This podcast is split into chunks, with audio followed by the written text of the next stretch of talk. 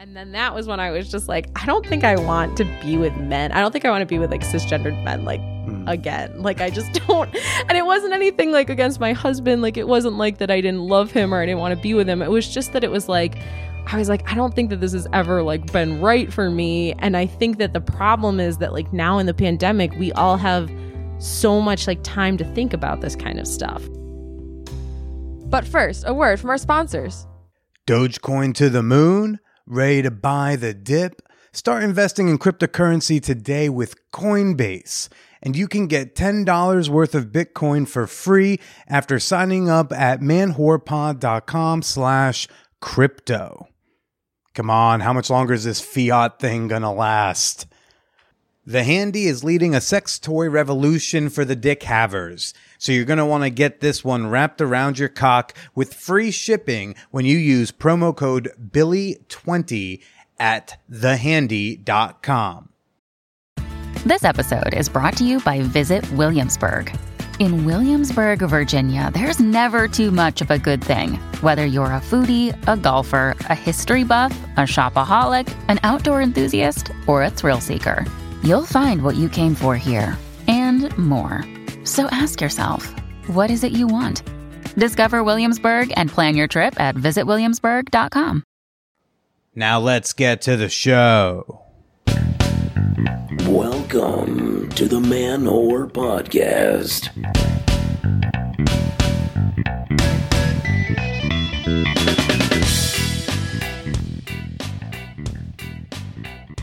Shout out to all the love addicts and romance junkies, to all the man eaters and lady killers. This is Billy Procida, and you are listening to the Man Whore Podcast. Did you did you uh, catch that that post credit scene in last week's episode? Yeah, it was pretty fun, huh? Yeah, it was like a Marvel movie, but way sluttier. That's why we listen through the entire episode, because you never know what fun stuff you're going to miss at the end of it. Anyways, this week on the podcast, I'm bringing back stand up comedian Madelein Smith. And boy, does she have an update for y'all that involves way less boys than last time she was on the show a couple years back. I'll let her tell you about it. Uh, thank you to those of y'all who were uh, shouting out episode 400, who who shared your thoughts and feelings and reactions to our to our non-monogamous blowjob experiment. Especially those of y'all who shared so in the Peep Show and the Champagne Room, our online communities for Fan Whore Nation. It was really wonderful to uh, to share that milestone with everybody. So uh, from deep down in my heart, thank you all for sharing that experience with me. Uh, but something I didn't announce in last week's episode because I didn't really want to bring down the vibe of such a such a wonderful show. But last week when I put out episode 400, I was at the tail end of dealing with COVID. I don't mean like dealing with COVID the way we're all just existentially dealing with COVID. I mean like I got COVID, not like right now, but like I I had I had COVID nineteen. It happened. Billy had a breakthrough, a breakthrough, a breakthrough. Yeah, a breakthrough infection for the fully vaccinated. It's gonna happen sometimes. I pretty much just had like a bad cold. That was pretty much it. It's a bad cold where I also lost my smell, which I still do not have back yet. But I'm otherwise feeling great. I'm feeling fine. I uh, even brought back the Corona cast picking up the microphone here and there throughout my sickness and recovery, you know, just uh, popping on the mic, sharing how my body was feeling and, and, weird things that still managed to happen even though I was isolating at home. You know, had a had a weird thing happen with a casting producer, some roommate drama. So if you want to hear what my 10 days with COVID were like, you can check out that new Corona cast exclusively on Patreon. Uh, that bonus episode is available to all of my $5 and up fan whores at patreon.com slash man whore podcast. That's Patreon, P A T R E O N dot com slash man whore podcast. I got a listener email, an advice question. Uh, this one in particular, I wanted to share with, with y'all. He writes, Hi, Billy. I'm hoping you might share some of your experience and knowledge. My girl is wanting to experience a bukkake, and I would like to give her this experience. Having heard you talk about arranging gangbangs, I figured you would be an excellent resource for advice on good sites to advertise for interest and how best to qualify those who may respond so as to minimize risk. Thanks in anticipation, David. Okay, David. Bukkakis, gosh, love those. Uh, you know, we've covered those on this podcast over the years, uh, including how they served as my introduction to group sex in the first place when I was just a bright-eyed 22-year-old college senior on Craigslist. Uh, for those of uh, for for those of you who are unaware, a bukkake is when a group of men ejaculate in a circle. I guess you could do it in an oval, really any shape you want. I just think that a circle is the most efficient. But it's it's when like a group of men ejaculate uh, in a circle onto a very eager recipient. Technically, a bukkake doesn't even require any oral sex. It could, it could just be a group of dudes jacking off on someone, or it could be more like a blow bang situation. But it's a group of dudes, an eager slut, and most importantly, it's covering said slut with cum. What's the difference between a blow bang and the bukkake? I, I do think it's the the collective coming on element that really separates. I really hope like the headmistress from my boarding school isn't listening right now. Jesus, uh, I'm not going to get invited to really any alumni functions. I feel like at this point. Now, now, David, and really all of y'all listen. I, you know, I do offer fantasy fulfillment coaching. That's a thing I can do. I may not be good at much in this world, but this is something I think I'm pretty good at. If you feel like you need personal consultation about a fantasy or, or even hands on help in the planning and execution of your wildest dreams, I think you should hire me. I think we should schedule a consult. Shoot me an email, David. Anybody listening, shoot me an email at manwhorepod at gmail.com if you're interested. Okay, now, you and your girl's bukkake. The first thing I thought when I read your email was like, well, one, let's make sure this is her fantasy and not your fantasy that you told her about and she's now saying she wants to do it for you. Because like just because she says she watched a porn of it once doesn't mean it's her fantasy. So because this is not her emailing me this is the guy emailing me claiming his girl wants a bukkake. You want to know where to find dicks for bukkake. And you know without going into my entire dick recruitment masterclass here's where i would go to recruit for your group sex event where it's going to be you know multiple dick havers and an eager, cute recipient. The first one's Reddit. We talk about Reddit often, right? Your mileage may vary where you live, but you know, here for me in New York City, it's been really useful. There are a lot of people on there, and I think if you make a thoughtful, detailed post and it's not from a throwaway account, then I think you have a good chance at recruitment. Throwaway accounts really going to be hit or miss because a lot of people don't trust them, and for good reason because it's a throwaway account. Even if you have an alt account, make it like a an active alt account. Watch, you know, go do some upvotes, get into some comment threads, make it semi anonymous but active. Because the more karma you get on Reddit, just the more trust. It just shows that you're a person. So mileage may vary, but Reddit. The next one is um, sex positive dating apps. Feeld, FetLife, APG. Even you know, you could even let her make a Tinder.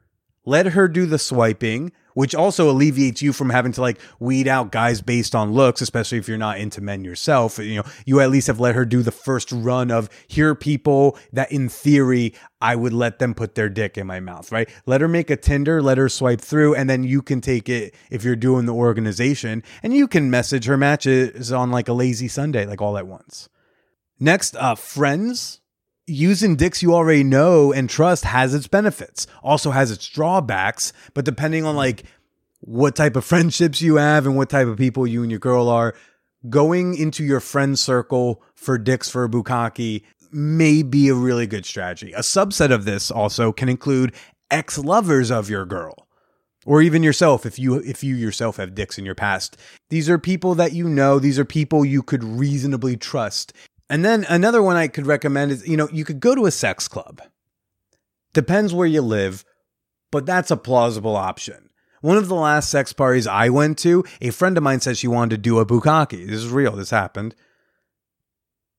But she wasn't really sure how to make it happen. We were talking about it. We were outside of Hacienda and she was like, oh gosh, I really want to like suck a bunch of dicks and have them come on me. And then I just I simply suggested, why don't you go around introduce yourself to some guys and just mention you're looking for dicks for bukkake in 15 minutes. Just be like, yeah, oh, cool, yeah, you're cute. My name's this. You know, by the way, um, if you're interested, I, you know, I'm I'm setting up a bukkake in like 15 minutes downstairs. Uh, so just like feel free to come down and find us if if you're interested. Because sometimes it really is just that easy. And lo and behold, 15 minutes later, I was down in the basement with my cock in her mouth with four other fellas circling her, waiting their turn. dicks that want to be sucked are fairly easy to find. Now, dicks worth your time is another story. Vetting dicks is the least fun of all this because, you know, at least the way I do it, I assume the worst of the men and I make men prove that they're worth our time. Because I've come to learn, especially being on OnlyFans and uh, seeing how big of a request comes with such little a tip, men ain't shit. Truly, men, capital M men, ain't shit. When using friends and people you know or ex lovers, I think you can be a little looser in your vetting process because they may be better behaved from the get go. There's a social consequence when you misbehave among friends. Word will then travel among your friend circle. Hopefully they're they're flatter enough to you know to be thought of that you can just lay out the ground rules in a text message to your friends and they're like, "Oh yeah, yeah, got it, bro." And then you see them at work on Tuesday and and you know, they don't want to make it awkward by being a dickhead to your girl at the Bukkake they'll probably behave themselves. Um, but if you do put a post out, like I tend to do, that's that's how I tend to recruit for these things. I like to fully explain the scene, explain the vibe, and and explain what we're looking for. And in what I'm looking for, I am very clear that I expect people to read the entire post. Dudes, if you respond to ads on Reddit, please fucking listen to this part. Read the entire post. I don't care how long it is. If you see a really long ad and you feel like, I don't want to read that. Don't answer it. Just skip. Move on. Someone put work into writing that post. So many dudes have said to me, oh, I didn't really read it much. It just looked really long. And I'll respond, if you don't have 30 seconds to read a post, you don't deserve to get your dick sucked for free. I don't know. I think that's easy. I think that's reasonable. So in a post, you got to set your intentions. Uh, you got to be clear how they should contact you, what information they should send. Do they need to send a pic? What kind of pic are you looking for? Although you shouldn't have to say no dick pics if you don't want dick pics, say no dick pics. Also acts as an easy weeding out measure because if they send a dick pic, you can just be like, that one's out. Trust me, you're going to get, depending where you live, you might get so many responses, you'll be thrilled when someone just easily cancels themselves out by not following instructions.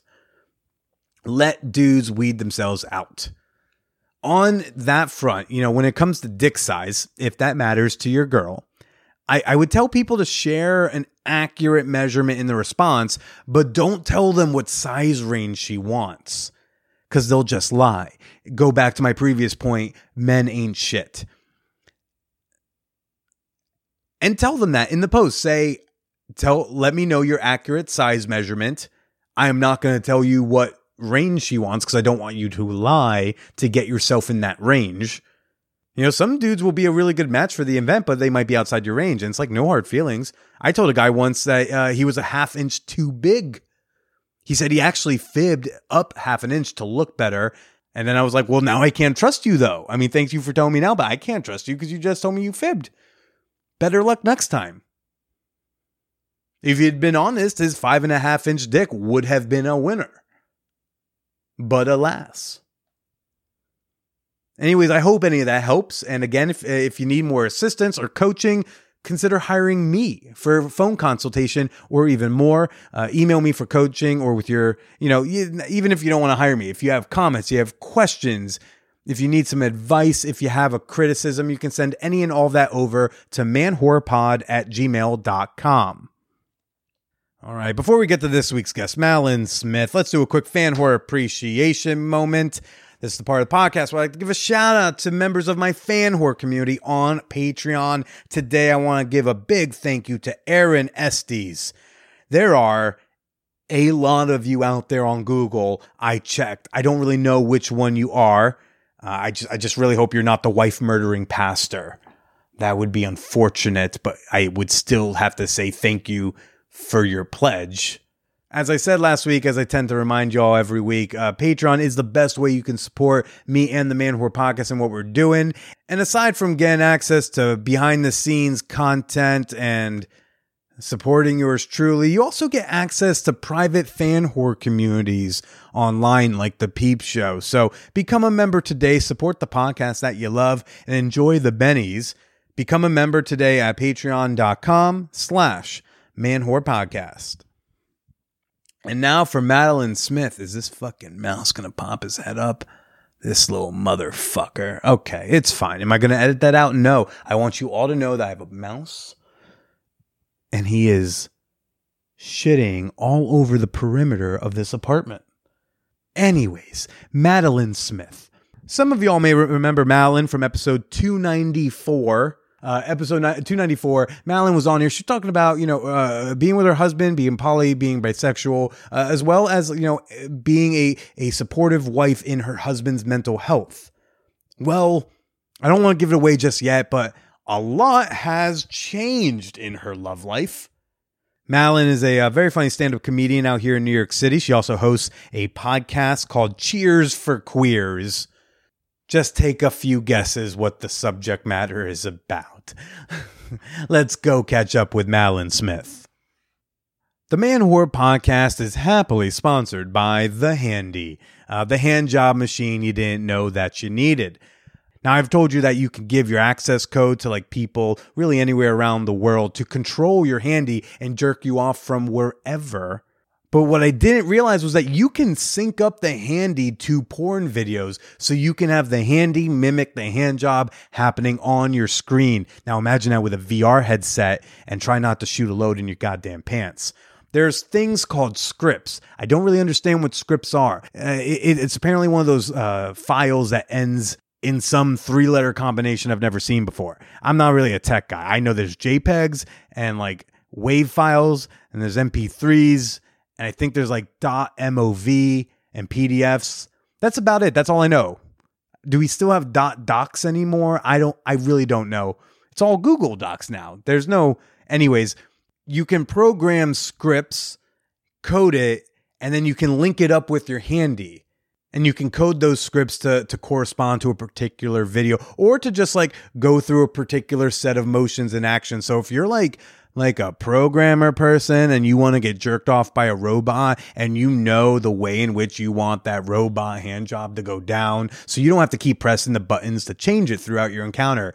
Gosh, I think you need to go visit thehandy.com. That's H A N D Y.com and go get yourself what is Billy Procida's favorite sex toy.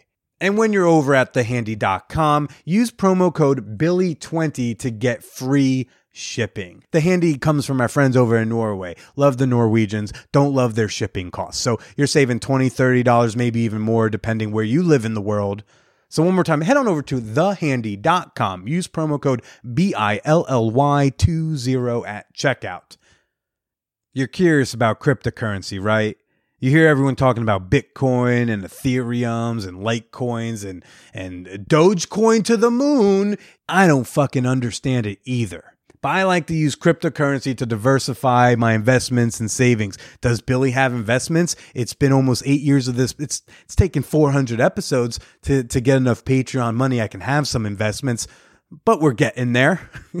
and my investments have been shooting up. Like right now, I, I'm invested in a coin called Algorand, which gives you uh, an interest. I was like, ooh, it's like a savings account. I bought in at like 82 cents. It's now sitting at like $2.15. It was at like 250 last week. It's nuts. I even got to pull some of my money out and feel like a responsible investor person.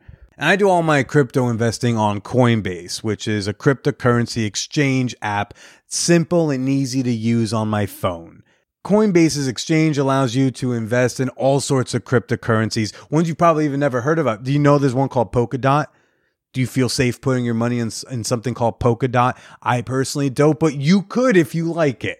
I think it's so much more fun than investing in the stock exchange. Because if you invest in the stock exchange, you got to watch CNBC. And who wants to watch those twats?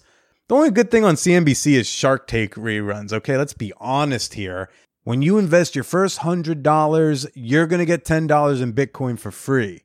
What a deal. But it's only if you sign up at manwhorepod.com slash crypto. Invest today. Take your money to the moon. One more time at manwhorepod.com slash crypto. Families have a lot going on. Let OLLY help manage the mental load with new cognitive help supplements for everyone four and up, like delicious Lolly Focus Pops or Lolly Mellow Pops for kids. And for parents, try three new Brainy Chews to help you focus, chill out, or get energized. Find these cognitive health buddies for the whole fam at olly.com. That's O L L Y.com. These statements have not been evaluated by the Food and Drug Administration. This product is not intended to diagnose, treat, cure, or prevent any disease. Look, Bumble knows you're exhausted by dating. All the must not take yourself too seriously and 6 1 since that matters. And what do I even say other than hey? well, that's why they're introducing an all new Bumble with exciting features to make compatibility easier, starting the chat better, and dating safer. They've changed, so you don't have to. Download the new Bumble now. Now let's get to the show. So when you were last on the show, you were you were uh, married, Yes. bisexual, Yeah. and polyamorous.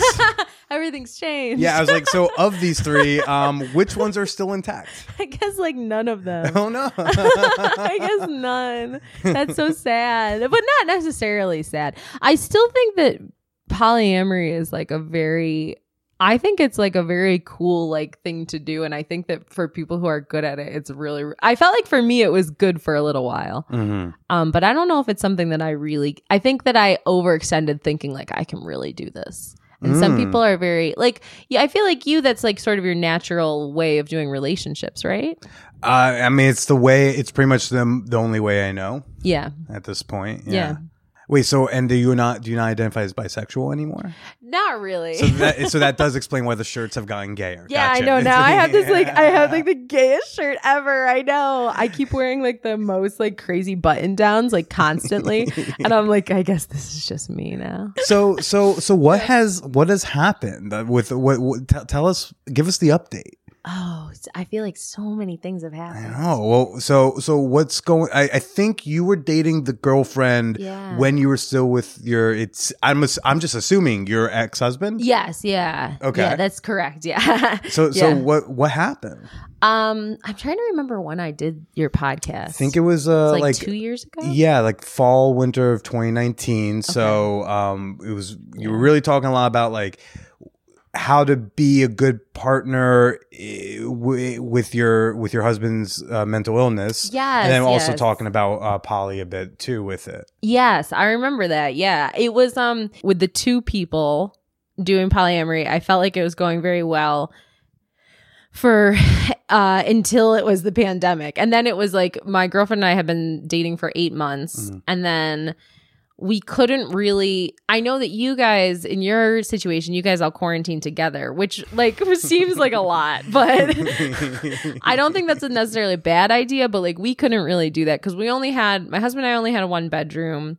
Uh, we I didn't have a car at the time. We didn't have a car, so there was like no way to really get to Brooklyn where my girlfriend lived. And then she was living alone. Um, and she was just she couldn't handle being alone um in her apartment for as long as she was i think. Like i i don't think that she was alone there for that long maybe like three weeks or something but she started to go kind of like insane. Like just you know with the isolation and living alone and working from home and her like job really suffered her her job like really suffered for it. Um and she was just doing like really poorly. And so she went to stay with her parents and it was like, oh, I'm only going to be gone for like two weeks. But then, of course, you know, she's gone for fucking ever. We all thought it was going to be two weeks. Exactly. Except for me, because I'm so negative. I was like, she's never coming back. And then like she like never did. So that fucking sucked. But um, but it was just really hard because then it was, you know, I didn't have a job and I didn't have shows. So it was like all this time uh, home alone with my husband. And it wasn't that I was like not enjoying being with him or that he wasn't a good like quarantine partner, but it was like a lot of time to just think and be like, oh, I don't I'm so upset that she left and it's like more upset than I feel like is like natural to be. Like of course with your if you have multiple partners, you, you're like, "Oh, I'm sad that one is gone." But I feel like if one is like the secondary one, it's like mm-hmm. you kind of would think that you'd be like, "Oh, but here I am with my primary person so it's like it's i'm not as sad about it maybe or like i just felt like i was having such a huge reaction to her being gone that it was like kind of over the top Yeah. and seemed unfair to my husband too because i was like but he's here and i'm not even He's like watching like how upset you are to be stuck with him. yeah kind Yeah, of yeah. and i'm like crying all the time it was just like really really bad and then i was just thinking about how this was the first time that I had had like a long term relationship with a woman. I had never like done that before. I'd mm. only like had short like sexual things with women. So this was like the first time I've been like in a long term relationship. And then that was when I was just like, I don't think I want to be with men. I don't think I want to be with like cisgendered men like mm. again. Like I just don't and it wasn't anything like against my husband. Like it wasn't like that I didn't love him or I didn't want to be with him. It was just that it was like I was like, I don't think that this has ever like been right for me. And I think that the problem is that like now in the pandemic, we all have so much like time to think about this kind of stuff. Mm-hmm. Whereas before I had felt that way in the past, but I had always like kind of pushed it down or just been really busy. And you know, you, sometimes you'll just be really busy so you don't have to like think about anything. What what does that feel like when you're thinking like I don't think I want to be with men? Is it just like a sentence that pops in the head? Is it like a a lack of tingles and jingles like when you're with Yeah. your husband or even thinking about a man? Like what what's that even feel like? It was like um kind of sexually, but also just like well, kind of yeah, sexually. I realized that like this is kind of weird, but I was like I was thinking about like how I would like have these like sexual fantasies after I started being like long term or long distance relationship with my girlfriend. I was like always like having these like sexual fantasies about her and being like, oh, I miss her so much. And I was like, I never have had a sexual fantasy about a man ever. And then I was like, oh no, this is terrible because I really did like to be married and I felt like we were very good like you know, I just felt like my husband was like this really awesome. He is like a really awesome person and mm. like a best friend. But like sexually, I had never felt that way. Not just with him, but I had never felt that way with like any man. And I thought that like that was like normal until I started talking about it with like other friends. And I was like, do you guys ever fantasize about like friends who are straight women or like, you know, women who are with men? And I'd be like, do you ever fantasize about your partner? Or do you ever like, when you like jerk off, do you like think about men or like, and like they were all like, yeah, like usually I mm. normally do, or like to an extent. And I was like, oh, maybe this is like kind of weird or like, you know, When when y'all first met, do you remember what like the was there a sexual attraction or was it something that you kind of rounded up to sex? Like do you remember what those feelings were then? I think it was just like a very good friendship because we were really good friends in high school. And I felt like we always got along really well and that our getting married was made sense because we were such close um like companions in a way and it's not that it it's hard to explain because it's not that like when i've had sex with men i'm not like this is disgusting or like i hate it but it's just like i hadn't experienced sex that was like really like just something that was like what I wanted to do and not something that was like I'm kind of doing this for the other person or I'm kind of doing it for like attention or something, you know? Yeah. And so how did how did these how did you end up starting to express this to your to your ex-husband? Uh, we had to have a whole talk and it sucked. And Was he, there a lot of little talks or did was one day there was a talk? one day there was like a talk. Uh-huh. Um, but then after that, we had like a few other talks because then he was kind of like, well, maybe we could still make our marriage work because, you know, we're, we're really good together. And I really agreed with him, but I just felt like I didn't really want to, I felt like I had been like being kind of like outwardly lying to everyone for so, so long. And I was like, it's not even that I don't want to be with you or that I don't want a relationship with you, but I just don't want to have to like have this like facade of like who I am as a person. and So what was that first talk like? And how did It who, was who brought it up? How did it happen? What what, what kind of went down? It was me who brought it up. I had been talking about it in like therapy for a super long time, and the therapist was like, I think you should really just like, you know, like, I don't know, like rip off the band aid kind of thing and just do it because it's not, he was like, you know, take your time, but it's also not really fair to your husband to stay married, to stay in this relationship if you really feel this way. Um, so I told him, and it was very bad and sad. It was definitely not good. Like there was not. It wasn't that he was like mean or anything, but he was just really sad. Of course. So it was just it a sucked. was it like a breakup talk or was it just a I'm feeling this way about men and sex and It was more just like, oh, I think I'm just gay. you know, it oh. fucking sucked. And then and then then it, after that was more like a breakup. After that, yeah. Oh, that's tough. And and how, how how was it to navigate that conversation? it was it just sucked because it's like i i still like love i still have the same like when we got married i was like oh i love you and i still feel the same like i love you i just don't love him in the way I guess I don't love him in that like very like romantic sense, hmm. which I never really thought was a problem until I like did kind of start to experience what that was like. And then I was like, oh, I feel like this is kind of an experience I've never had before. So it was just weird. And, and I felt like it just sucked because it, it was very like painful to like see him be so sad. And I felt like I was causing the sadness, even though I didn't do anything really, but Did he have a bunch of questions? uh, a little bit, a little bit. He, but he was pretty, he was pretty nice and like understanding about it. He just kind of accepted it and was like, yeah. Yeah, kind of. But I mean, we the it's still been hard because it's like then we actually at that point had gone back upstate to stay with our families. Mm-hmm. So we actually weren't living together at that point, which made it easier, I think, because we had moved out of our apartment and it was kind of under the guise of like we'll move back in together later. But then I think it was just sad because it's like, oh, we're not going to move back in together, and then we have pets, and we have to like split up our pets. Who, and who got the pets? well, we split our pets up. So one of the cats lives with me, and one of the cats lives upstate. Do you, now. do you do visitation? Do you We ever do. drop off one cat with the other so they can see the other? No, because it's like six hours away. But we do um we do uh FaceTime calls actually, so we can like see the cats. That's cute Yes. and mature. Yes.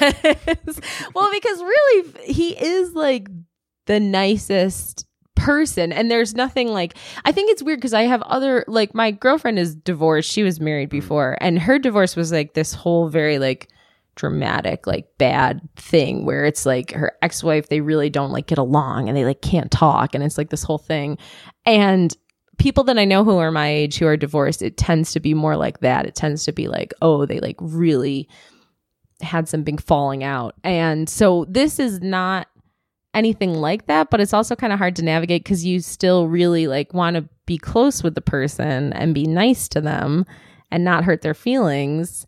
And there's no big like fight.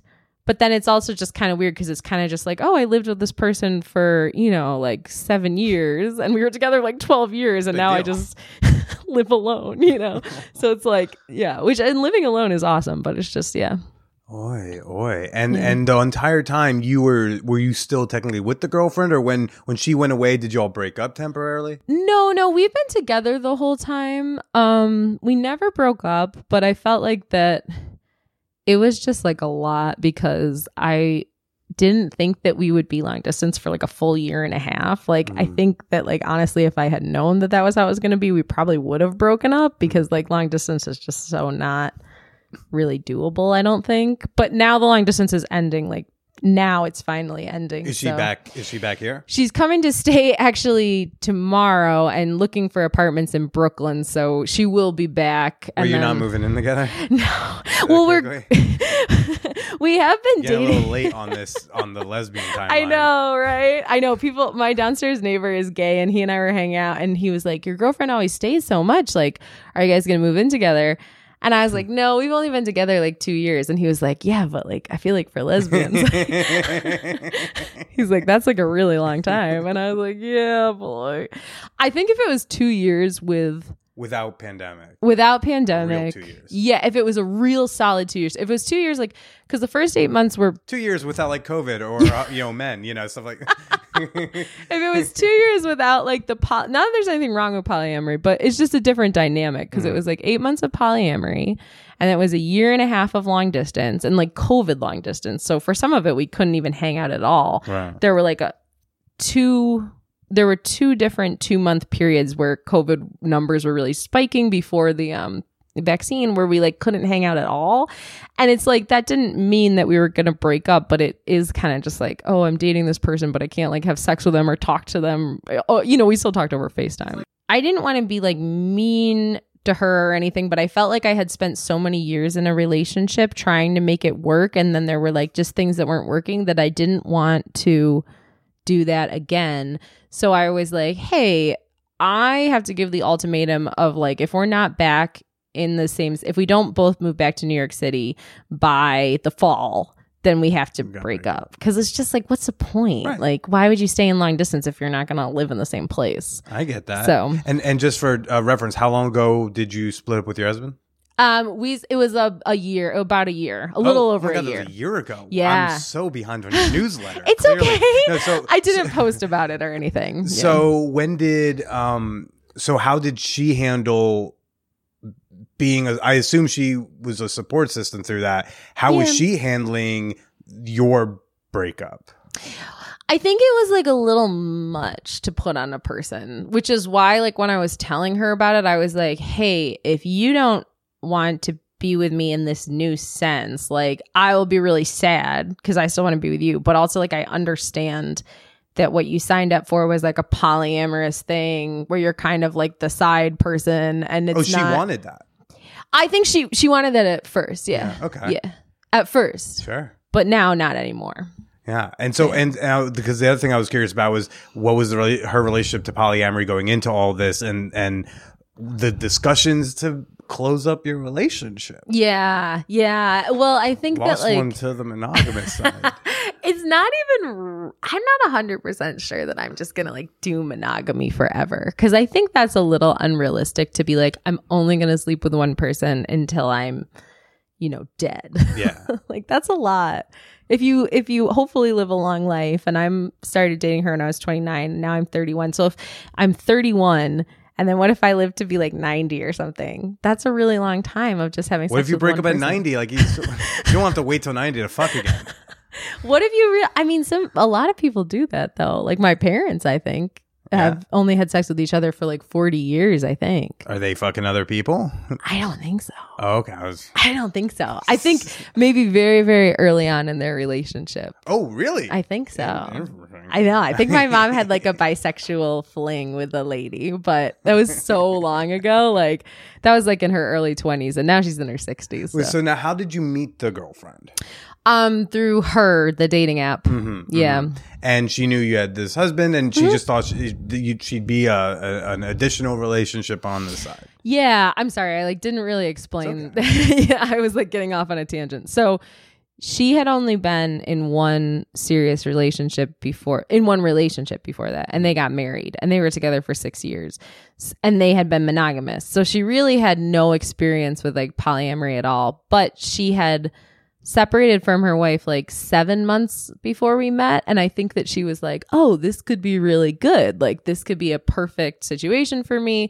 You know, I like have a really demanding job and I can't like give a lot of attention to somebody. So this will be like a good, perfect situation. But I do think that it made her sad. Like she didn't pressure me or anything. She wasn't like, "Oh, you should leave your husband" or anything like that. Like they got along very well and I think that she likes him and respects him and stuff, but I think it did make her sad cuz sometimes she would be sad about it. Yeah. Yeah. And then what were the conversations like, you know, after after you left your husband, but then the the tight closing up the relationship, the, the Yeah. monogamous portion of it. I know COVID adds an element of like kind of no brainer status, but post vaccination, I'm sure there was a conversation of so are we gonna do that thing or are we not doing that? Yeah. Well, I had sex with like two people throughout the pandemic. Like after I got vaccinated when we were still long distance, I was like, "Hey, Need I need to have sex. Because also I was like living at my parents' house and it was just, you know, it's so hard to like have sex when you're staying at your parents' house. It's like impossible. So I just felt like unless very- you have no shame, in Yeah. which case you just become a really annoying child to have at home. Like Now, I do was. you do you have were you having sex at your parents' house a lot? Not during COVID. Uh, I, I stayed at my mom's for a chunk of time. Mm-hmm. Yeah. And I, I, I, I didn't get laid at my mom's house, but I was trying to set up like a glory hole encounter. Out she ha- okay so my mom has a big house Yeah. in jersey it almost is like two houses joined because my Mm. dad when we were a kid put on an addition when he was Mm-hmm. doing well and that uh, the addition itself was like its own house so my mom kind of has like a her side the old side of the house was always kind of like mom's side of the house Mm-hmm. and the other side was ours that's where the kids bedroom, bedrooms are the kitchen there's a basement whatever so the basement has a side sliding glass door Yeah. And then uh, when you open that, there's like a few steps to go up, and then you're in the backyard. But in that little space, Mm-hmm. like at the bottom of the steps outside that sliding glass door, no one can see anything. Yeah. She can be on her. She could be on the porch in theory, and not, she'd see someone go downstairs, but wouldn't see down there. And she certainly couldn't see anything going on from like her her window. Yeah. So it was just me and her, Yeah. and it was summer Yeah. and the, the Department of Health said the glory holes were safe. so I did try repeatedly to put up ads Yeah. for glory hole encounter where I, I in theory was going to hang a sheet like in the open sliding glass door area, Yeah. I give them instructions on how to get to that spot, Oh my and I could do my thing there, and then they could leave, go sneak out to the, you know, the hidden side of the driveway and leave, and my mom's none the wiser because she's probably in her room smoking pot with her dogs. Yeah. Yeah. So, but I was unsuccessful in, in these. that uh, sucks. these Nobody wanted to do it. Uh, I didn't have the glory hole success until my last apartment, the one I moved out of my mom's house to go into. Mm. Okay. Uh, Yeah. and, and And there then it, all worked out. just fine. Nice. Good. Uh, but I'm in the burbs, eventually. yeah, people were all fucking tight ass about it. And it's in suburban New Jersey, right? Suburban Yeah. New Jersey. Yeah. We tried, we tried, but Yeah. but I, I normally am shameless about like if I am like stay at my mom's house for a weekend or if I'm bringing like a girlfriend home, I don't care about having sex in a house where my family is. Yeah. But apparently, my family has issue with me having sex where they are because apparently I exclusively have sex with loud women. Oh no. Are they they're loud even though they know your family's there? That's so crazy. I, so I don't know what my type's like, but that's. Anyways, I don't Yeah. get weird about having sex in, in my, at my mom's house, but Yeah. you know, I understand we all like respect our family or something. so No, it's honestly it's not even like a thing of it's not a thing of like me feeling like it's disrespectful or anything. It's just uh, my parents just have like a very small house and like the bedrooms are all just like kind of right next to each other and it's really old house too, so it's it's just more like logistically hard. fair enough. Fair Yeah. enough. But they're very sexually like open. They're not like, "Oh, you can't have sex here." It's just like it's just I don't know. I just Was it weird? As, hard. like, did your did your parents like as full ass adults say to their full ass adult child at some point, like, Yeah. if you want to have sex with your girlfriend, yeah. okay, when she came just to hang a visit, sock, and we'll go get coffee.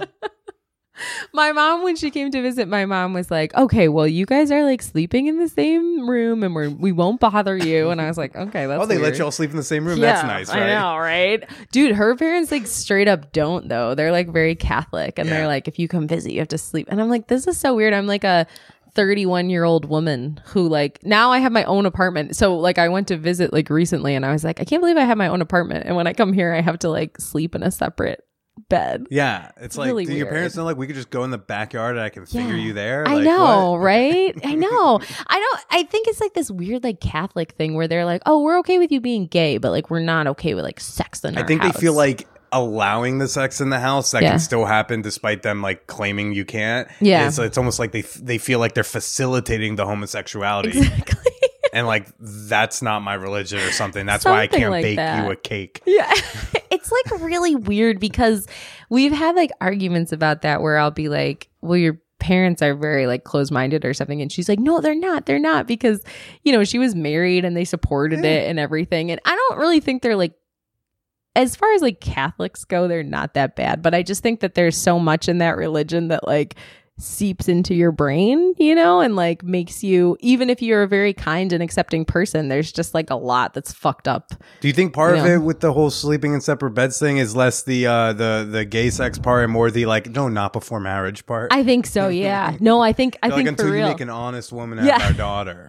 yeah. Okay, like Carol did. Yeah, then. exactly. Because after she was married to her ex-wife, then they were allowed to sleep in the same room. So I think you're right. I think it's about like marriage, which is like so weird, but yeah, So, so, so what were the? So now that y'all are like moving back, I, I assume the conversation about monogamy happened Yes. uh, a while ago, or when? kind of recent, sort of recent. It when was, it, when did it? Did the conversations happen when we found out she was going to come down here, and therefore it became relevant again? Yeah, it was like I had sex with like two people after I got vaccinated, and she wasn't like upset about it or anything. Like she was like, "That's cool. We have an open relationship." But then we talked, and she was like, "Hey, I could never do um polyamory again with you." She was like, "I." You know, it's just this year's been so hard. And I really feel like that if we're going to keep staying together, I really want us to be together in this sense of like, we're not having serious we're only having a serious relationship with each other and not having like serious relationships with other people and she was like so if you if that's okay with you like if you want to keep you know if you want to sleep with other people or whatever like that's fine but i just don't want to you to get into another serious thing because i think it did I think with my husband, it was like he'd been around for so much longer. And so obviously she was like, well, I'm not going to try to break that situation up. But I think after my husband and I separated, she like realized that she wouldn't want to be in that position again of having to um it was more just like the serious relationship aspect It's of it. interesting though because like as the now uh the legacy partner, she would Yeah. be the she would have She would have the she'd have some of those privileges instead of the seniority that your husband right? Yeah, It's like, for but she was like, no. I don't I don't want another woman to ever feel the way I felt.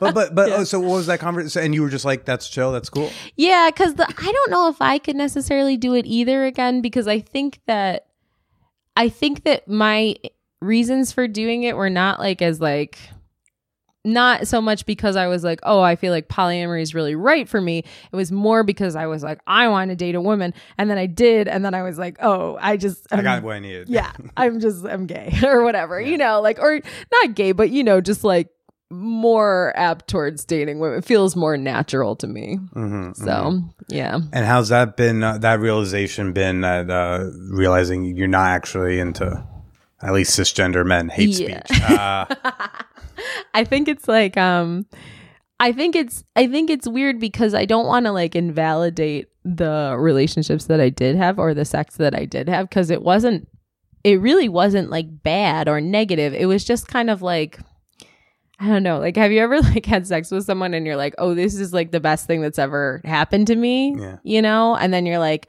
"It would be really hard to go back to this thing that is not the best thing that's ever happened to me." When you have sex with someone who you're like super super in love with and also super attracted to and it's just like really really good. It's like that like trifecta of things is like very hard to achieve with other people, I think. You mm-hmm. know, so it's like so then that was another reason that I was kind of like I'm more okay with being maybe not fully monogamous, but like more okay with closing things off because I was like I don't feel like that there's anyone else that I could really have that kind of relationship with. I mean, I'm sure I could because part of it is like time, right? Like sex gets so much better with time because you mm-hmm. know the person and you know like what they like and all that kind of stuff. And you get a deeper connection, mm-hmm. right? I don't know. I guess to be like totally honest about it, I think that my husband and I actually had a better friendship. Like I think that he and I are more similar in ways of like sense of humor and we would always joke around together and like have more similar interests. And he is just like more in the comedy world and i feel like she is like doesn't really she's kind of like uh like she'll come to shows but i feel like she's just like oh like whatever you know which is okay. But i just think so so to be perfectly honest i don't think that there's anyone ever that I could be with who I would be like, oh, this person is like really, really sexually attractive and also really funny and also, you know, because that's like so unrealistic. But um but I hadn't ever been with some like with my husband, I felt like it was so much more of a friendship based relationship, which is totally valid. Like some people get married and they are just friends, they're just really close friends, and that's totally fine. But for me, I was just like, I don't know if I want my whole life to just be married to someone who's just my best friend when I could be with someone who I have more of a romantic feelings connection. Well, yeah, it sounds like that's put you in a position to like realize like what is important in a romantic relationship for you. Yeah. And like, so like you understand like what you value in friendship and actually you found that in, in your now ex-husband and Yeah. what you value in a romantic relationship is different. What is it that you love about your girlfriend?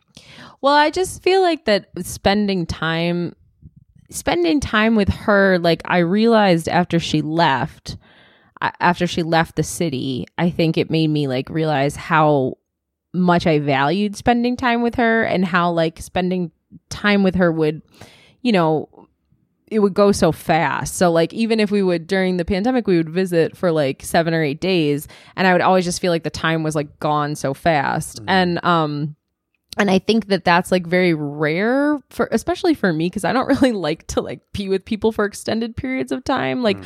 my husband, he I could spend a lot of time with him too because he's like very low key and he was chill. But like there's not many people that I really would want to just be with for that much time. So I think I was like, oh wow, like I really, really enjoy being like in her presence and just being around her. Like when she comes to stay at my apartment, I just want her to be there, not even necessarily like doing anything, but just like be there. Mm. And I think that that was partially when she left. I was like, oh no, I'm like more in love than I realized, you know? Because I was mm. like, I can't imagine my life without this person. And then it was just like, Yeah. So just, I don't know. That doesn't exactly answer the question, but It's all right. yeah. Well, yeah, but uh, what what do, what do you dig about? What do you dig about her? Oh, I just This is that- your invitation, just gut and be gross and disgusting. I mean, I guess like from a very shallow standpoint, I think she's like the hottest, um, which is like kind of a fucked up way to start. but I do think that she's the hottest. Like I, I think that that was part of the thing with like doing like open relationship was I was getting like a little nervous because I was like, but she's really hot, so like someone's gonna like sleep with her and then be like, you're really hot. I want to have sex with you all the time. And then I was like weirdly jealous, which is like insane. I know that's like insane, but I was just like, but she's really hot. So there's that, obviously. But also just like, I think that she's like super, super kind and caring. Like one time we were at, um, we I feel were, like those two things don't inter, uh, intersect very often. Super hot and kind and caring. Excuse you. Hello. well, I guess she's super hot. I think she's super hot. I don't think that she's necessarily super hot in the way that people look at women and they're like, that one's really hot. You know what I mean? Do you know I Yeah, no, yeah, she's not with. Uh, are you are you trying to say she's not conventionally hot? I guess not. But is she conventionally gay hot? Because like Lea DeLaria is like gay hot True. for a lot of people. True that. Even yeah, if maybe. I'm not looking at her like that's the babe, but that's not who needs to be babe, right? Yeah. So Well, you've seen, you've seen. I guess you guys there's never like types of hot. That's Yeah. what there is. There's types of exactly. hot. Exactly. You guys never met in person, but you've seen like pictures, so you know like a ex- like what she looks like. Like, Hmm. I don't think that she's somebody who people would be like, she should be on the cover of Playboy or something. But like, no one looks like that Yeah. either. So, yeah, maybe more like gay hot. I don't know, but, uh, but really super nice. Well, uh, like when we first first started dating, or well, I guess we've been dating for like two months or something, and she came to um she came to see a show at Greenwich Village Comedy Club, and she was what I know, which is like so. She bought, she bought a drink minimum. Boy. Yeah, right. I know with her friends too. So there's like a whole Oh, group, and I felt bad. I like kind of invited her to all these shows that now looking back, I'm like, that's annoying. Like I should. but she came to the show, and then we were walking down MacDougal Street, and there's all these people barking. There's all the barkers, and she was like, "What?" Do you want to tell people what a barker is? Yeah. yeah, sorry. Do we have you ever covered that on your podcast? Uh, no, not unless you're like, you have a Barker fetish. Otherwise, so unless you're like really into Pete Burdett, Burdett right? It's like Comedy feet. I love him. I love him. Uh I uh Barkers are comedians who have to have to like stand out on the street and get people to buy tickets for those of you who don't know and i've totally done it before it's not something i would ever do again because it's so like dehumanizing but some people are really good at it and you know some people like to do it but MacDougal Street in the in West Village, Greenwich Village area is where like most of the Barkers hang out, right? In Manhattan, I would say that's yeah, like yeah. so um there's a lot of them. And there was a female comic who was standing outside the Grisly Pear barking, which is just a little dehumanizing, you mm-hmm. know, and and no shade. They've given me a lot of stage time, no shade, but just a little dehumanizing. And she was like Colleen was like, "Well, why does she have to do that?" And I was like, "Well, like for newer comics or people who are newer to the city, Or people who are just not funny. or people but this comic actually is funny. I think it was just, you know, yeah, it it fucking sucks. Like it's just kind of like a it's a way to be exploited. So I was trying to explain it and it's like to a non-comedian it just sound I mean even to a comedian it sounds crazy, but to a non-comedian it sounds like so crazy. And she was like so she has to like sell tickets to do the show and I was like, "Yeah, she does." And she was like, oh no, like that's so sad. And then she's like, should I go out and like buy tickets from her? And I was like, that's really nice. Which I know is like maybe not the most example of being like a humanitarian, but like I was like, wow, she's a really nice person. she saw a broken human outside of a broken establishment, she was trying to go- get broken tourists to go into Yeah. a comedy show, lying to them that Chris Rock is going to drop in. totally. And and your and no, and your very sweet and kind girlfriend was like, Yeah. how can I help? Money does Yeah. money help? Yes. Um, it's like it, Yeah. that is how a lot of white women offer up help. Is I have I don't know. There's my feet are tired to march, but like I have a wallet. but I have money. well, and I think that that's a thing too. I think she grew up really wealthy and also is a corporate lawyer, so continues to be really wealthy. Mhm. And I think that has been really difficult because it's such a huge class divide between us and that's weird But, but she has enough of a conscience. but it she seems. does. Yeah. she does actually donate to causes and also try to buy tickets from the Barkers. And I was just like, in a weird way, I was like, wow, that's like a really nice person because we had only known each other for a couple months, and I was like, that's really nice. And uh, but then I was like, I don't think you have to do that. Like that Yeah. might actually make her feel even worse if you're like, oh, you poor little sad little angel on the street. Like, let me give you some money. And I was like, I don't know if you have to do that, but. It was nice though. So does she pass your uh, being able to spend long periods of time with someone test? Is that a test Yeah. you don't know if she passes yet?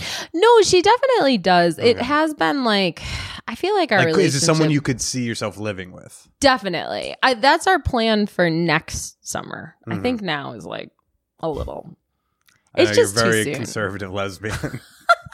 Well, I just think I think I was just you know I was in a relationship for twelve years and married for like six years, so it's just like. I loved like living with my husband and he was like a great roommate kind of situation but I mm-hmm. I feel like living with someone is such a huge commitment and like sometimes I feel like people don't think of it like that. Like Yeah. they're just like, yeah, especially in New York they're like I'll just move in cuz it's cheaper and you know, it would be cheaper for sure. Absolutely. To just rewind back to the the divorce breakup Mm-hmm. stuff. It's like how how was the mending after that? I know divorce is something that a lot of people listening to the show can relate to. So, you know, I know it was in part because you realize this is not a romantic situation at least anymore. And and though you fe- I got to imagine there's like conflicted feelings of like Yeah. I'm going for what is going to make me happier but right but this also sucks.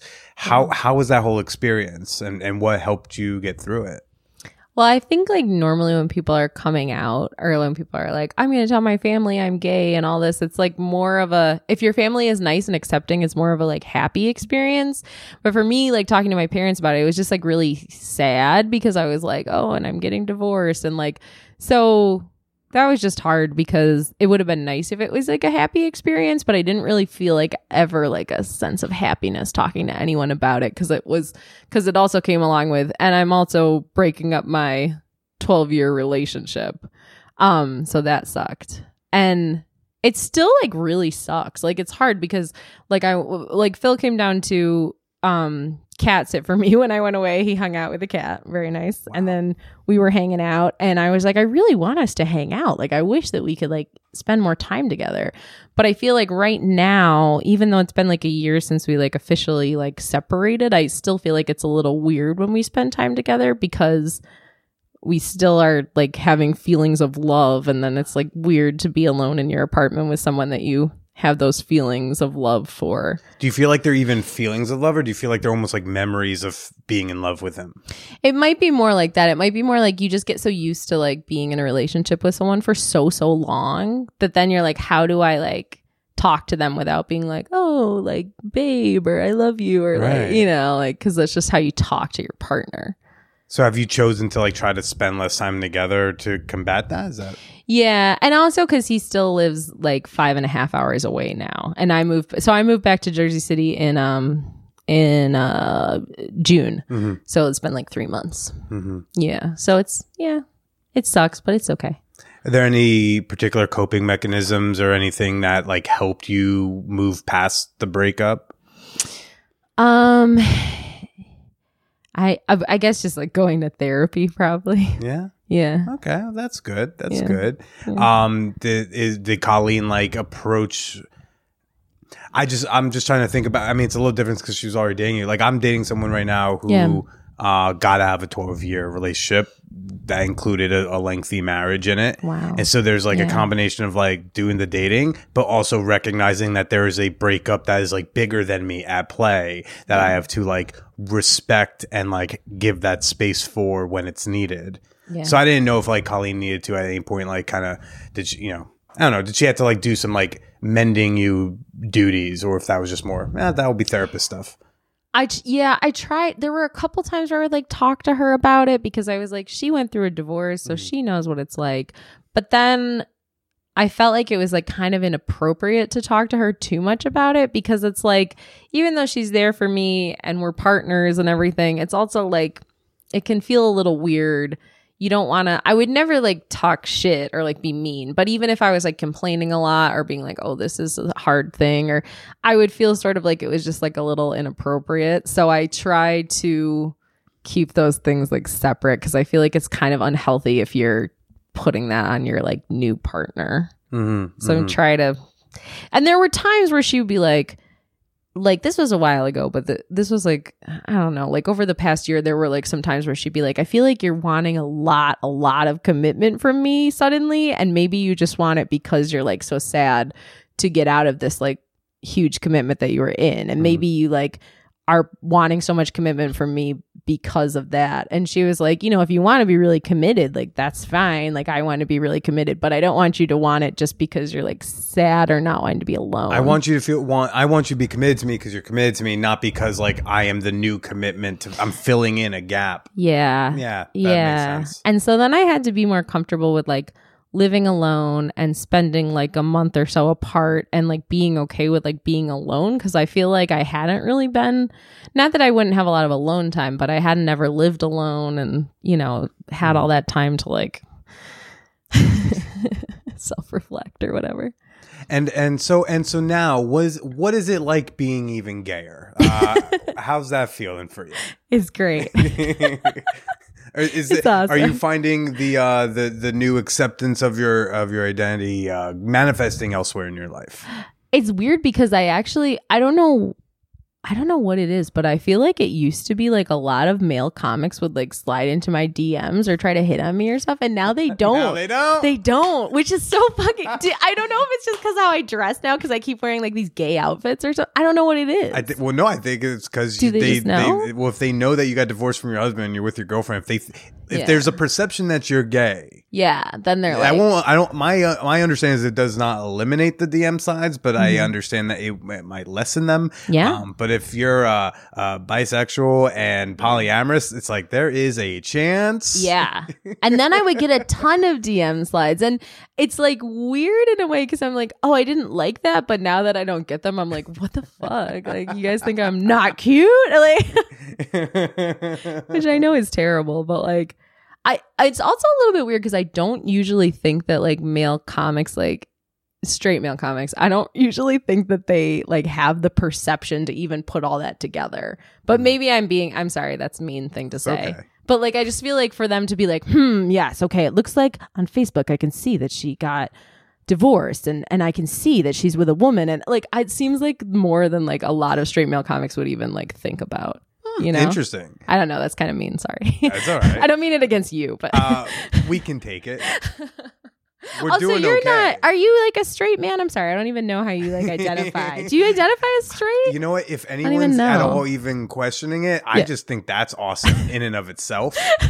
So I'm kind of like, Okay, ah, I like that it's even a question. Uh, Yeah. I identify as a straight guy for now. I don't understand. I'm more, I'm more uh, questioning about gender identity than my like sexual orientation. We'll Yeah. say, but uh, as I've talked with some people lately, I'm more waiting to see how everything settles out, like with definitions, because I do think words should mean things. Yeah. Uh, and I'm just like, Definitely. how about when everyone figures out what the words mean, like I will then recategorize. Yeah. No, that makes Um, sense. But I have been using that like gray, uh, non-binary uh, emoji option, and I do enjoy that. I didn't even know. I'm sorry. I feel like I don't all even know No, your I- life. I, don't. Everyone just thinks I'm a big slutbag. It's fine. That's fair uh, for what I put out there. No, Yeah. I I identify as a man for now because look, until I know for sure, why give up the benefits, the bennies on straight dude Oh, yeah. are Come on. mwah, they are sick. Why why give up any of it? 100%. Um, Yeah. I will I will let it go when people come take it. You know, but as, as as as one comic, we don't say his name as often anymore. Said we uh, until then, you know, it's. Yep.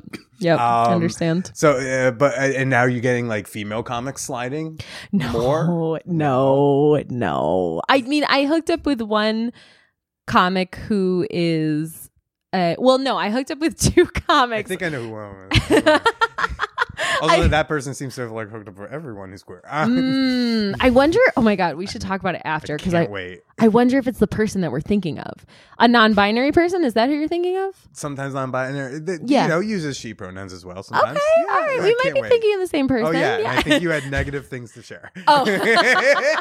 Maybe, as yeah, have had other maybe. female comics Yeah. shared about this yeah person. yeah i i've hooked up with like three different well i hooked up with two comics who identify as female and one comic who like recently started identifying as non-binary. And um one of those experiences was like really bad but the other two were good. And i guess i just feel like in general though that i don't really want to hook up with comics anymore because like it just doesn't seem like a good it never really feels like a really good idea. Even if you guys are still friends and it all works out it's just like you know, i don't know it just it just feels like with comedy it's like i already see all these people so much and now that like the pandemic is slowing down and like we're doing all these shows i'm like seeing these people so much and it's just like kind of weird sometimes you know Yeah.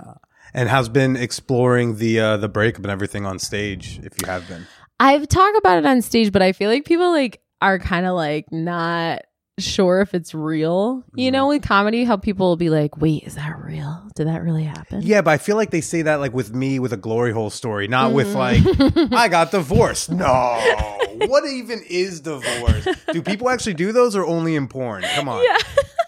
Why would yeah, and why would you like lie about that? That'd be so weird. If I like lied about getting di- Although I don't really say I've got divorced. I just mainly will just talk about like just, you know, like my sexuality and stuff like that. Hmm. But I don't want to say anything ever that would like come across as like mean against my like ex-husband. That's what I was gonna ask. Do you f if you were feeling like you were gonna you know back off a little bit? Yeah, I feel like anything that would be perceived as being like mean against him or like making fun of him in any way or anything like that. Like, I think it's actually really fucked up when people do that, unless the person like abused you or something. Sure, sure. Yeah. But like otherwise, it's just like when people get on stage and they like are like, "Oh, my ex-wife," I'm like, "Wait, what the fuck?" Like, that's weird. and uh, and tell me about the new podcast. Oh yeah, me and Sarah Garner started a podcast called Cheers for Queers, and we actually talked about this. we talked about the whole coming out thing. So if people want to know, because people were like, "Oh my god, like I had no idea," and I was like, "I literally talked about it on a podcast." But also, I shouldn't assume that all my friends are just gonna like listen to. it. I assume zero of my friends listen to the podcast. That's probably smart of you. you know. Because they like, I don't think many of my friends do either. I would feel such a dick. I would feel like a dick trying to demand that friend. To maybe it's just because of the type of podcast, but it's like I don't want to make friends listen to where my dick's been. I think that's not. That's Yeah. it's, it makes it difficult to promote my work, like you know, among family. I have to Mm. be like, it's fine. You don't have because every family together is. I haven't listened. It's okay. I assume you didn't. Yeah, it's totally fine. Now, but you, um, is that like weird for you because you're so sexually open with your podcast? Is it like weird for you with friends and family, or are they like pretty cool about it? Um, well, friends, I, it would require me having like a lot of friends, which I don't, so I don't have that problem. Okay, Uh, nice. no, uh, Wonderful. among family, it's uh, it's been pretty like easy and chill. The most is that some they did they get hung up in large part on the on the non-monogamy stuff, the poly stuff. That will get a lot of questions Yeah. um usually like in good faith but true like from this place of like as if i'm doing something super exotic and it's Yeah. a big deal and i have to like talk about it like it's not a big deal and mm-hmm. actually my new stance is i think when people want to like when monogamous people find out you're non-monogamous and then they want to start peppering you with peppering you with questions about it I think now I want to start reminding people I'm like, I don't mind answering these questions, but remember that you are effectively asking someone about their sex life. Yeah. And when you tell me you're monogamous, it's still considered rude for me to ask about you and your wife's sex life. So maybe it's rude for you to do the same. Just because we have sex with other people doesn't mean you get to now know about, like how that works. Yeah. I always felt that way too when I was in a polyamorous marriage. I felt like people, it would always be like guys who were, it was like they wanted to try it, but then they'd be like so weird about it, you know? They'd be like, uh-huh. oh, but if my wife slept with other people, I'd be so upset. I get that from the women. I'll get women who say like, right? "How do you?" I mean, everyone just jumps to how do you not get jealous, and then I have to say like, "Who said we don't?" Yeah, and I have to go with the whole do. thing. You're not supposed to try to avoid bad fifis. Yeah. uh, you know, you don't. It's not trying to. It's not a game of avoiding jealousy. It's engaging with the jealousy when it comes up. Yeah. Um, but you know, Yeah. we handle it. We I handle the family the way anyone else, but no one's outraged about what I do for work. If anything, I was just in the fucking I was in the New York Post for the whole OnlyFans story. Yeah, and so they had a picture of me with a T-shirt on that said, "This is what a sex worker looks like." And my uncle Mario called me. He's like, the first words out of his mouth, he calls me, and it's sex worker. I'm like, yeah, Mario, what you got to say? He's like, nothing, just sex worker. I'm like, yeah, Yep. fine. Let's Yep. move on. Yep. Yeah. Or like my dad uh, was at the country club the day it came out, so people were coming up to Oh, him with the paper with the geez. same name. Yeah. So they're like, "This is your kid?" And he was like, "Yeah, that's my boy." I wouldn't be I wouldn't be proud if it was one of my daughters, but it's my son, so like he's a man. Yeah. go wave that dick on OnlyFans. Way to go.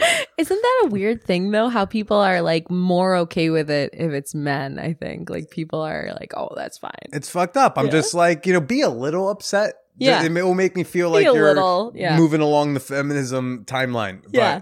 Whatever. Yeah. totally. I feel that way with my dad too. Like I feel like my dad had just such a like different reaction to like when I first started having sex, I feel like my dad was like very concerned about it and he was like, "Oh, you shouldn't be doing this." But then with my brother, my brother didn't start having sex until like much later and he was always like, "I wish that he would like go out and have sex." And I was like, "What? That's weird. Why do you wish that your kid would have sex?" That's like a bizarre I think that the best thing to be would just be like kind of like not r- super involved in it either way, just He's like super neutral. That's Yeah, the best family right? response is not caring. Yeah, just be like whatever you want to do and not be like upset about it, but also not be like it's weird that you haven't started having sex yet, you know? so it's like, yeah, I get it. It's weird with families. So what do y'all talk about on Cheers for Queers? um, we talk about coming Fancy out late in life. Oh, yes. exactly, yeah. we talk about coming out late in life and and Sarah uh she still identifies as bisexual, but she is now in like a long term serious relationship with a woman, and it's like her first like serious relationship with a woman. So stuff like that. But we also just have a bunch of like different like queer guests on and talk about whatever. Oh, Yeah. cool. Did we just talk talk about queer stuff? Yeah, and basically. cheer stuff. Yeah, cheer stuff, queer stuff, and comedy. It's all, that's like every podcast ever, right? It's just like talking about like comedy and sex. That's like everything, right? like I just feel like that's like every podcast. Like yours, yours is interesting because you do have comedians on. But I'm not funny. I get it. It's such. I know. I'm really targeting a niche. No one's done it before on purpose. no, I was gonna say, but you guys don't just solely. I feel like oftentimes when it's comedians talking to comedians, it's just only just talking about comedy. Yeah. Uh, whereas in like, I have an audience that like some of them probably have an aversion to like good comedy because Yeah. it's joking about someone they probably think you can't joke about. But you know, it's uh, Mm. yeah. Mm-hmm. We talk about. I mean, it's not just like butt stuff and orgies. We talk about love and and gender and marriage stuff. But I do think, even though that now Colleen and I are more monogamous, I do think it'd be fun to go to one of the sex parties. I'm always mm. like, I'm gonna go to one of the sex parties, but it's like our plan was always to do that, and then it was COVID, and then now it's like not COVID exactly, but still a little COVID. So if it's I like may weird. offer, Yeah. At least the sex party I go to, and I know there are other parties doing the same thing. Like at least the party I go to, like require vaccine. Like before I even get to the person with the list with of the names, Yeah. I gotta I gotta talk to the big tough bouncer just to show the vax. Like they hired a bouncer just for the vaccination part in case someone's an issue. Yeah. and then if, when you get past that, then it's you're checking in your name. So I think I Okay. think COVID wise, bad. I'm not too concerned in terms of like sex parties if they're Mm-hmm. also. Requ- like actually requiring it because the 1st Mm-hmm. time they did it they required it but then i got to the door and no one asked and i think after Mm. that people maybe commented and they were like oh we actually have to check and they do that's kind of how I feel about a lot of like comedy clubs and stuff in the city. Like comedy clubs, bars and stuff. There's a lot of ones that technically say that you need to show your vaccine card, but then you get there and nobody's asking for the vaccine card and you're like, "Wait, are you checking it or like I went to Henrietta Hudson's last night and they actually are. They actually do. Hey. Gay. No, I know, right? I know, dude. It was for diking out too. They were having like Oh. a, you know, you know, Carolyn and Yeah. Melody. Yeah, of course you know them. Yeah, I had Yeah. to I had to let Carolyn know that I expo- I, I potentially exposed her. She was on my Oh, she's on my close contact list. Shit. yeah, we both bombed at comics at Mohegan Sun. Oh no! it was fine. Apparently, she was fine and everything, but she was in the the, the time period of context. So Was uh, she? Yeah. Did she take it okay? Yeah, she was fine. She's like, I'll She's go get sweet. tests, and she was fine. She Yeah. she was good. She's really, really, she's really, really sweet. But I do remember at the beginning of COVID, she was like freaking out because I remember she kept messaging me and being like, "Hey, what are your symptoms? Hey, do I?" And I was like, "Yeah, you probably have it. Yeah, like we all remember. Like back, it was like we all fucking had it. Like Yeah. everybody had it. I had it very bad, but I think that a lot of people had it and probably didn't even barely realize. You know, yeah. it's just we all anyway. Because remember, like before the shutdowns, like everything. Now I think about just like how like disgusting comedy is. Like, and I'm still obviously going to keep doing it. Like, I would never stop doing it, but I'm just like, this is really gross. Well, Malin, uh, thank you for for coming by, catching us up. Any any of uh, Malin's high school friends maybe maybe missed the post. Don't I? I hope you feel caught up now as well. uh, now, where can people go to find you? Listen to your podcast, Cheers for Queers. Where should people go? Um, well, Cheers for Queers has our own little Instagram, and it's you know just Cheers for Queers. I think it's Cheers for Queers Pod. I don't know. I'm not promoting it very well, but and I do it with Sarah Garner, who's really funny and awesome. And my name is Madelein Smith. It's spelled M A D E L E I N because people always misspell it. You can find me on Instagram. It's not, look, it's not our fault you chose to have that name. It's Uh, spelled wrong. Like there's no no one's name is spelled like that. I know. Uh so you can find me on Instagram and Twitter and Facebook and whatever. And I also have an album out that um is called Belle of the Ball and you can listen to it on Spotify, iTunes, any of those things. oh, that's awesome. When did that come out? It actually came out last year. it was um it was on the uh it was number 1 for 2 days and now it is not anymore. Oh, congratulations! yes. I'm gonna check that out. Thank you. Uh, Thanks. Definitely, definitely, everybody. Uh, Belle of the Ball, Cheers for Queers, probably all on Spotify. Yep. Uh, thanks again for catching us up. Congrats on your new even gayer status. Thank you. Uh, and and why don't you go ahead and say goodbye to everybody? Goodbye. Thank you for having me. Mal and I actually kept talking for like another 20, 30 minutes. Pretty wild. We we talked a little bit more about my breakup because, hey, I just spent an hour learning about her breakup and, and we actually hadn't caught up since Megan and I split up. So we kind of got a little bit into that. So if you're curious, if you want to hear more, that whole chunk of conversation is available exclusively on Patreon. It's coming out tomorrow for all of my $5 and up fan whores. So you can get access to that bonus episode and nearly 300 bonus episodes at patreon.com slash manwhorepodcast. Let me know what you thought about this week's episode. I'm sure so many of y'all can relate to Madelein. Maybe you came out as queerer later in life. Maybe you've also gone through a an unfortunate divorce. Maybe you've also had to adjust your relationship dynamic, whether it's from poly to monogamous, monogamous to open, open to something else. Share how you related to this show in our episode discussion channel in the Champagne Room, our Discord server. Introduce yourself to hundreds of fan whores today at manwhorepod.com slash discord.